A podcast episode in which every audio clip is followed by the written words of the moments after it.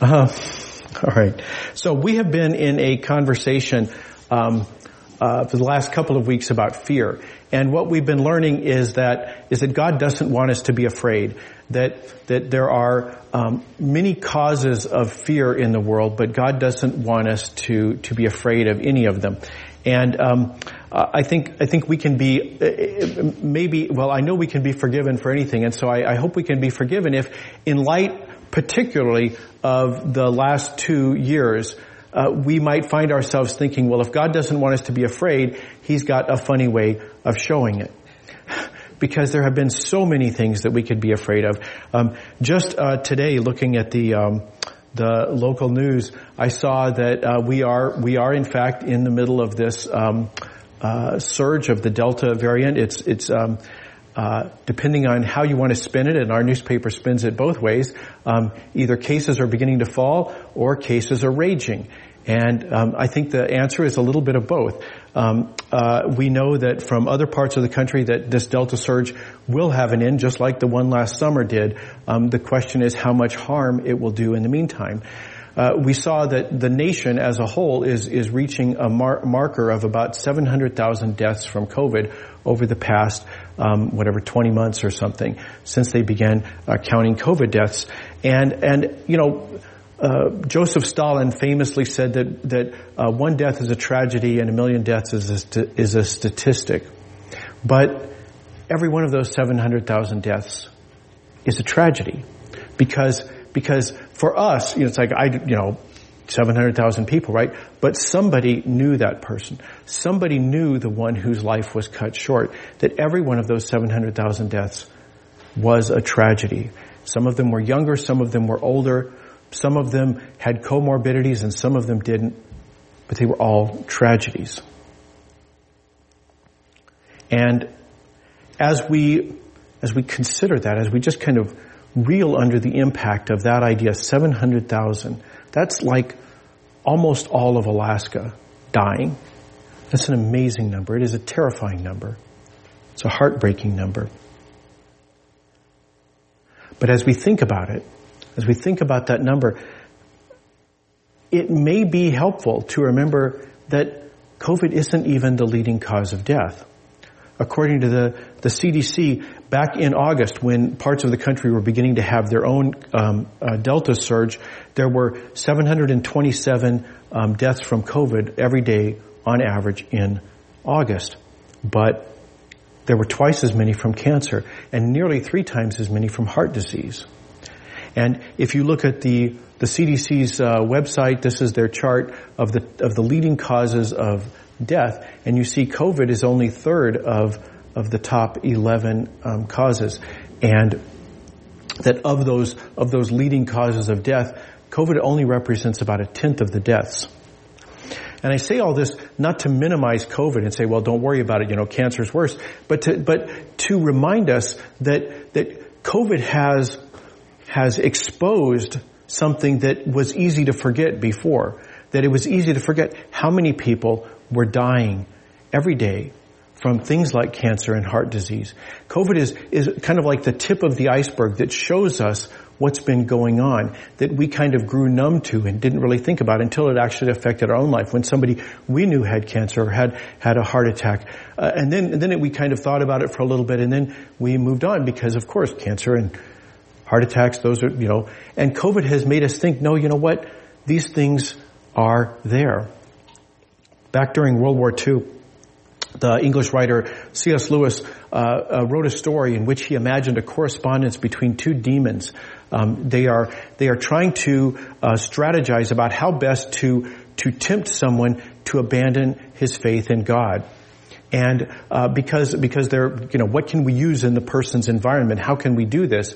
Uh, they refer several times throughout the book to the fact that there was World War II was going on, and so uh, when the war first breaks out, uh, the the the senior demon writes this. He says he says, well, of course a, a, a war is entertaining.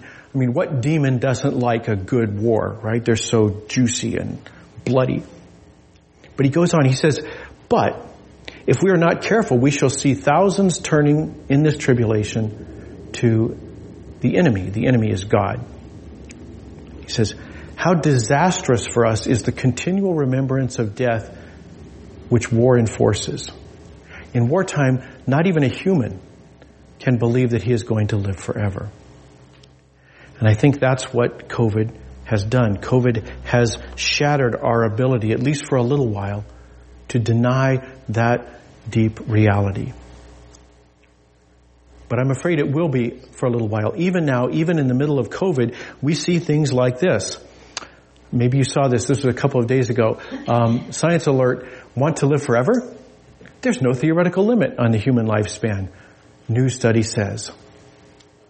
Now, look, I'm all for science. I wish them the best. Whoever those researchers are, I really hope that they are successful in coming up with new therapies and, you know, whatever, whatever, you know, the next things will be to help address the problem of death. Right? We're all, we're all in a better situation today than people were a hundred years ago in terms of our, our lifespan because, because of all the things that have been developed. And I wish them the best.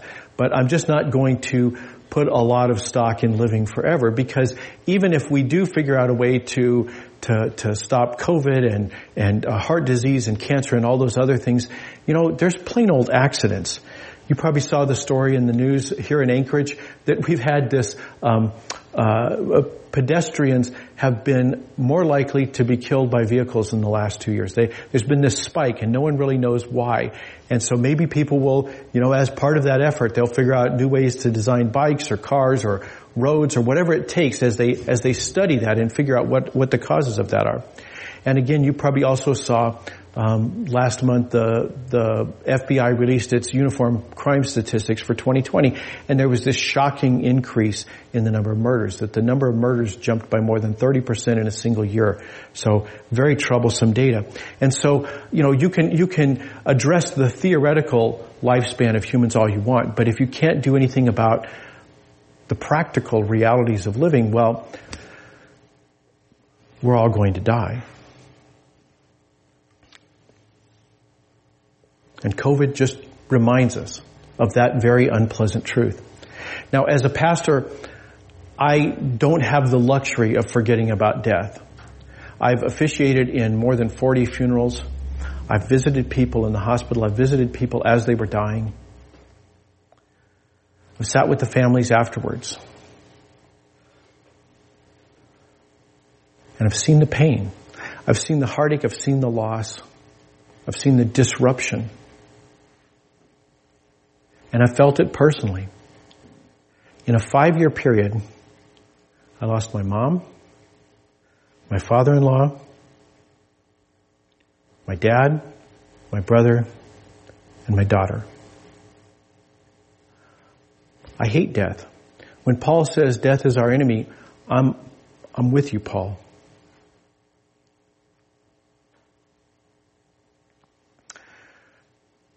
The English Archbishop, um, Archbishop, uh, Bishop uh, N.T. Wright, he's the Anglican bishop. He wrote in one of his books uh, called Surprised by Hope, he said, there's something profound and wonderful and profound about entering a church through the churchyard where are buried those who worshiped there in centuries past. And if you've visited any place in, in uh, Europe, you might have noticed if you go to a cathedral or something that they have the crypts and the little tombs, uh, all this stuff located all around the cathedral. They'll be out in the main floor, they'll be in the little alcoves, they'll be in the whatever they call the, the basement. Um, they'll they'll have little tombs all over the place to worship in in most Christian churches for much of the past 2,000 years has been to be surrounded by a reminder of our mortality. And for whatever reason, we've kind of forgotten that. We've, we've tried to push it aside. We've tried to kind of, you know, let's clean it up. Let's, let's put it uh, behind closed doors. You know, let's send them off to the hospital.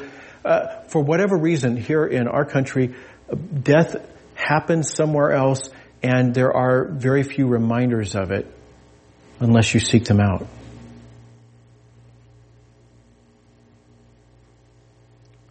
And in the face of all these problems, in the face of the reality and our deep desire to deny the reality, God tells us, do not be afraid. Do not be afraid even of death. And that's what God says to me, and it's what He says to you, It's what he says to everybody. He says, do not be afraid. So, if you have your program, I want to begin looking at what God tells us so that we can, we can do what He says, so that we can, we can get that lesson, you know, in, in, not just in our heads, you know, we're not cramming for a test, we're trying to live by that insight that we do not have to be afraid. So, our first point is that God is not happy when we all die. If you have this idea that God hates you and the reason for COVID or the reason for anything else is because God is really trying to get even with you for that thing you did, you know, you know the thing, right? And if you have an idea in your head somewhere that somebody told you that God is trying to get even with you, that's not true. God is not happy that anybody dies and He's certainly not happy that we all die. Now, the Bible, you know, one of the, one of the things that makes the Bible so inconvenient is it doesn't sugarcoat the reality. It doesn't tell us things that aren't true. The psalmist says, we live at best to be 70 years old, maybe 80 if we're strong. But their duration brings hard work and trouble because they go by so quickly. And then we fly off. The psalmist sees this is, this is the reality. Whatever God's intentions were and however God feels about it, this is the reality. So, what do we do? Well, the first thing, the apostle Paul uh, assures us that this was not God's doing, that the way God designed the world, the God, the purposes that God had for the world did not include death.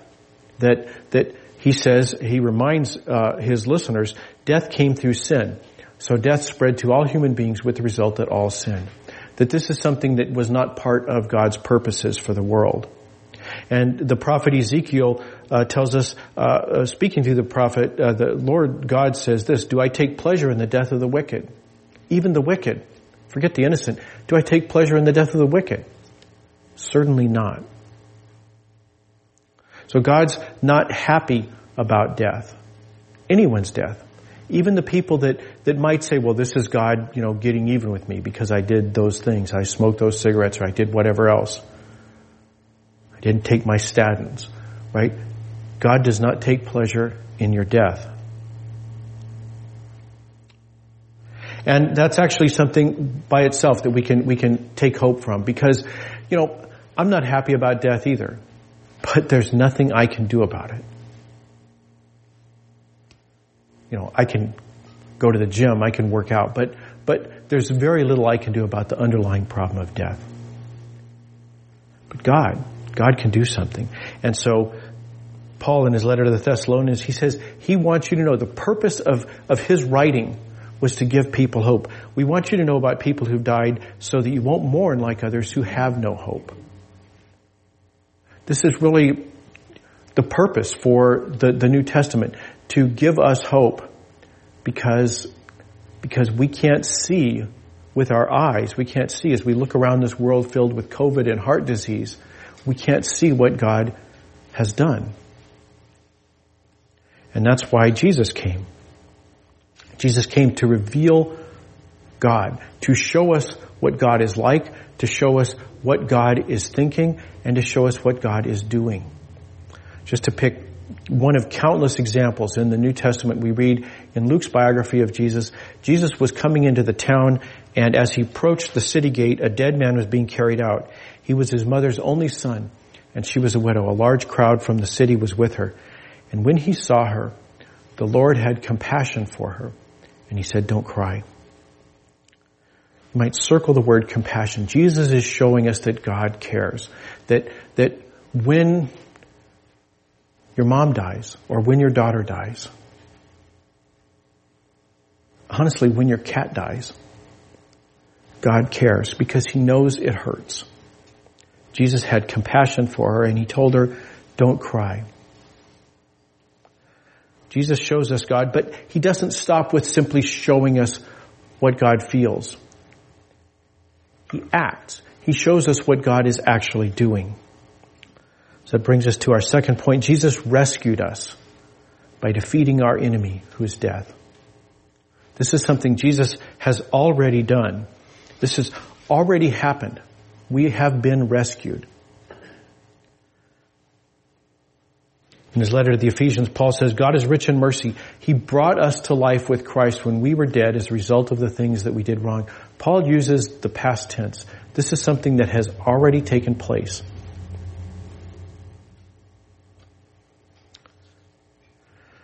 That he brought us to life with Christ. There's a, there's a mystery here, and Paul spends 13 letters explaining it. There's a mystery which is the mystery of God's grace that somehow Jesus came to to to uh, to to be one of us, so that we could join in His death, or He could join us in our death, really, and we could join Him in His resurrection. That we are we have been brought back to life in Christ. That because of what Christ has done, we have been brought back to life in His resurrection.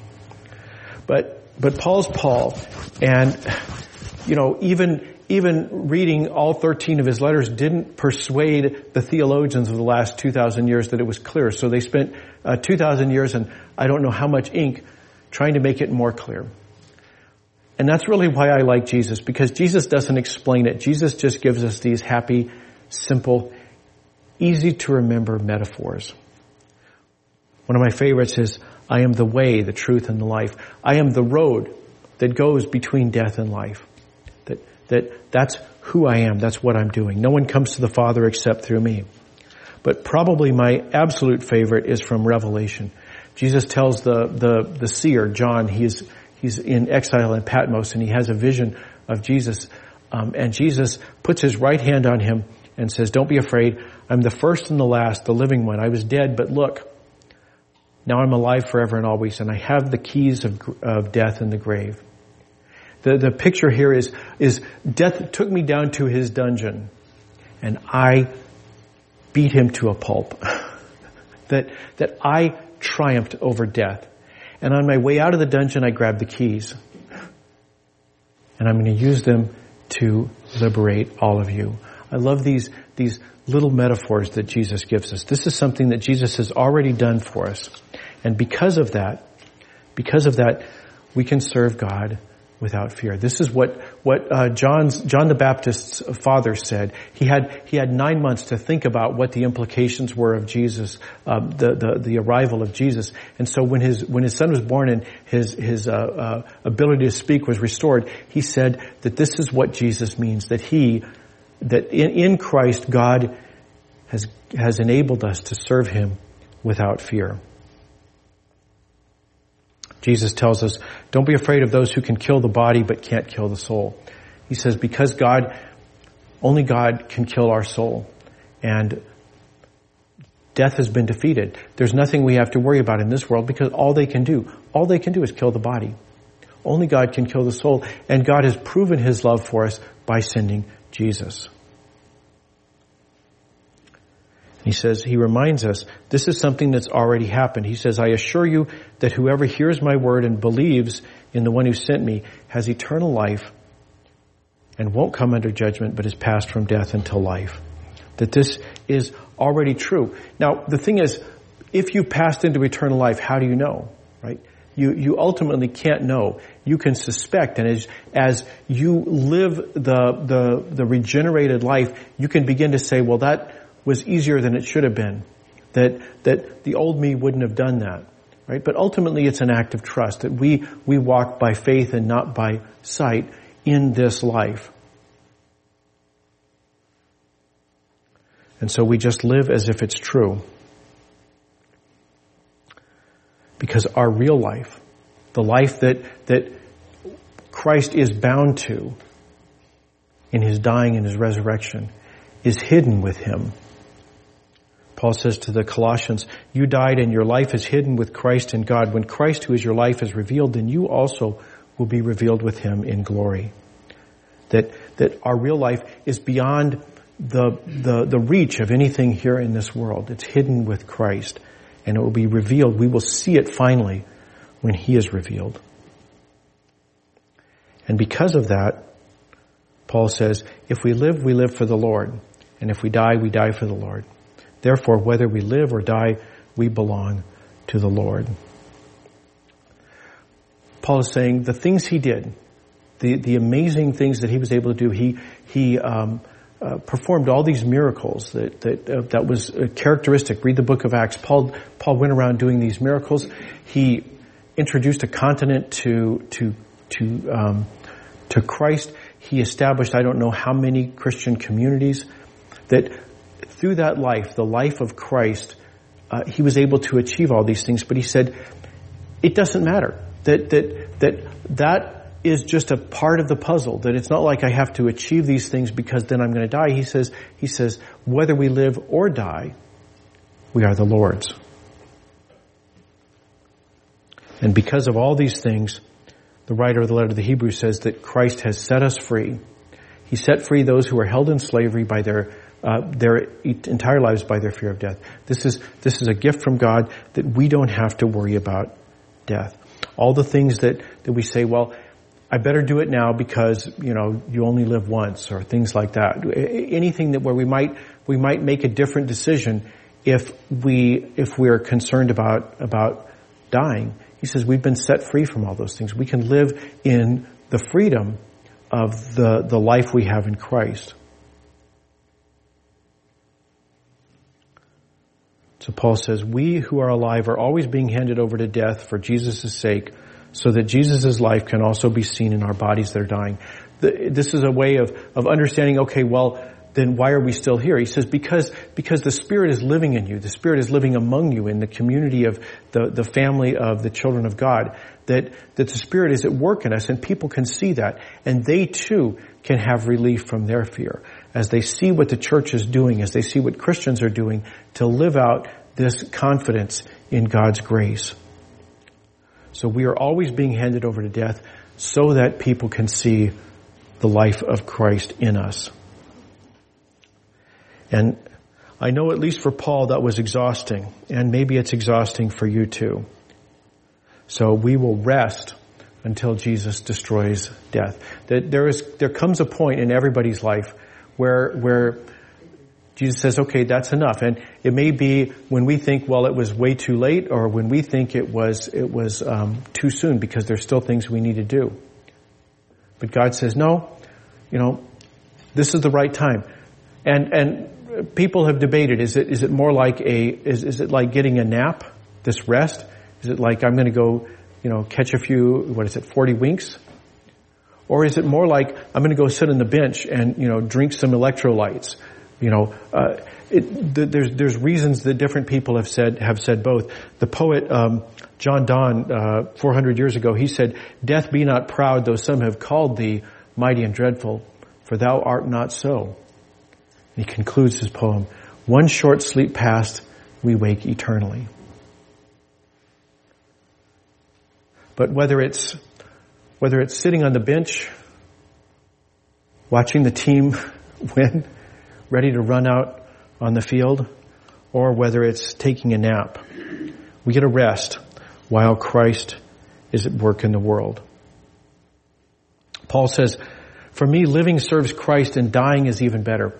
He reflects on, you know, everything he's achieved since Christ called him to his apostleship. He reflects on all those things and he says, he says, those were great. Those were absolutely great. But you know what's even better? what is in store for me. To live is Christ. I'm going to go on achieving all these things. But to die is even better. So why is it better? Well, I, maybe, maybe Paul might have thought, well, because there, you know, no beatings, no imprisonment, no shipwreck. Maybe that's what Paul was thinking about better, but I think it was more than that. I think Paul had in mind paradise.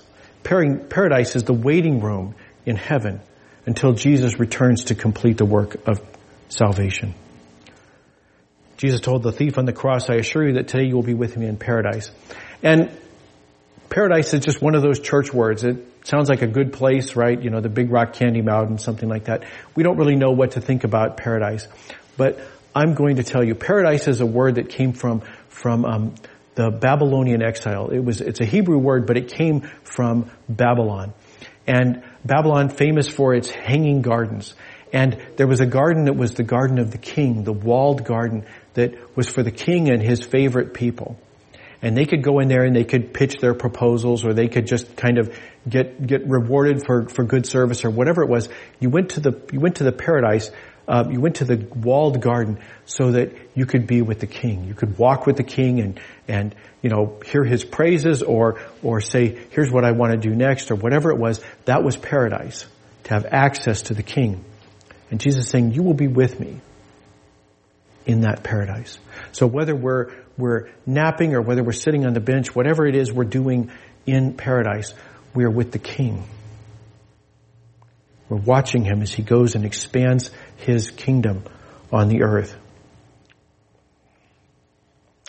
In Revelation, the, the, the, seer hears this voice from heaven say, write this, favorite of the dead who die in the Lord from now on. Yes, says the Spirit, they can rest from their labors because their deeds follow him. That, that when we die, when we go to that rest, the things we've done aren't discarded. They're not, well, you know, the real thing is what Jesus is doing. No, Jesus is doing the things He's doing through people like us. Our deeds are treasured. They're valued. They're honored. They're even preserved in some fashion. Martin Luther is, is uh, thought to have said, this is one of those things, you know, people have had trouble tracking down, but it's often remarked that, that Martin Luther said that if he knew that the world would end tomorrow, he would plant a tree today. Because nothing we do in this life is wasted. Our deeds follow us. We get the rest, but our deeds are important here in this life. And while we rest, while we watch, Jesus rules. Jesus' kingdom goes from that invisible seed, it grows and grows. Paul says it's necessary for him to rule until he puts all enemies under his feet. That while we're resting, however long it is, he will rule. He will establish and expand his rule on the earth. And he says, when he gets to the last enemy, when there's only one more thing for the kingdom of God to take into itself, death is the last enemy to be brought to an end because he's brought everything else under control, under his feet. That this is, this is what we'll be watching as we sit on that, on that bench, as we drink our heavenly paradisal electrolytes, watching Jesus romp to an amazing victory.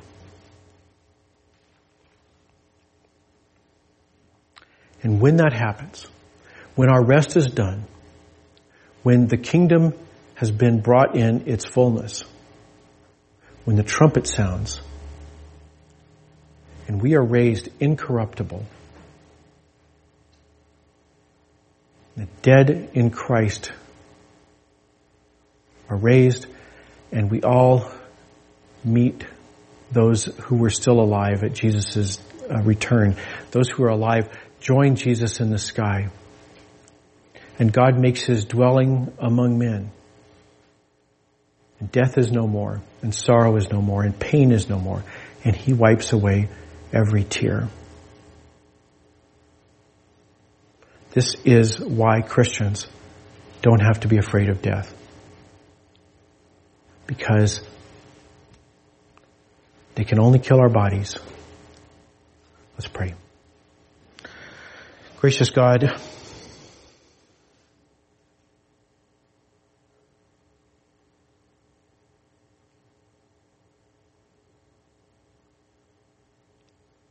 you are the witness to every death when no one else is there, when the hospital room is empty, when the protocols keep people from visiting.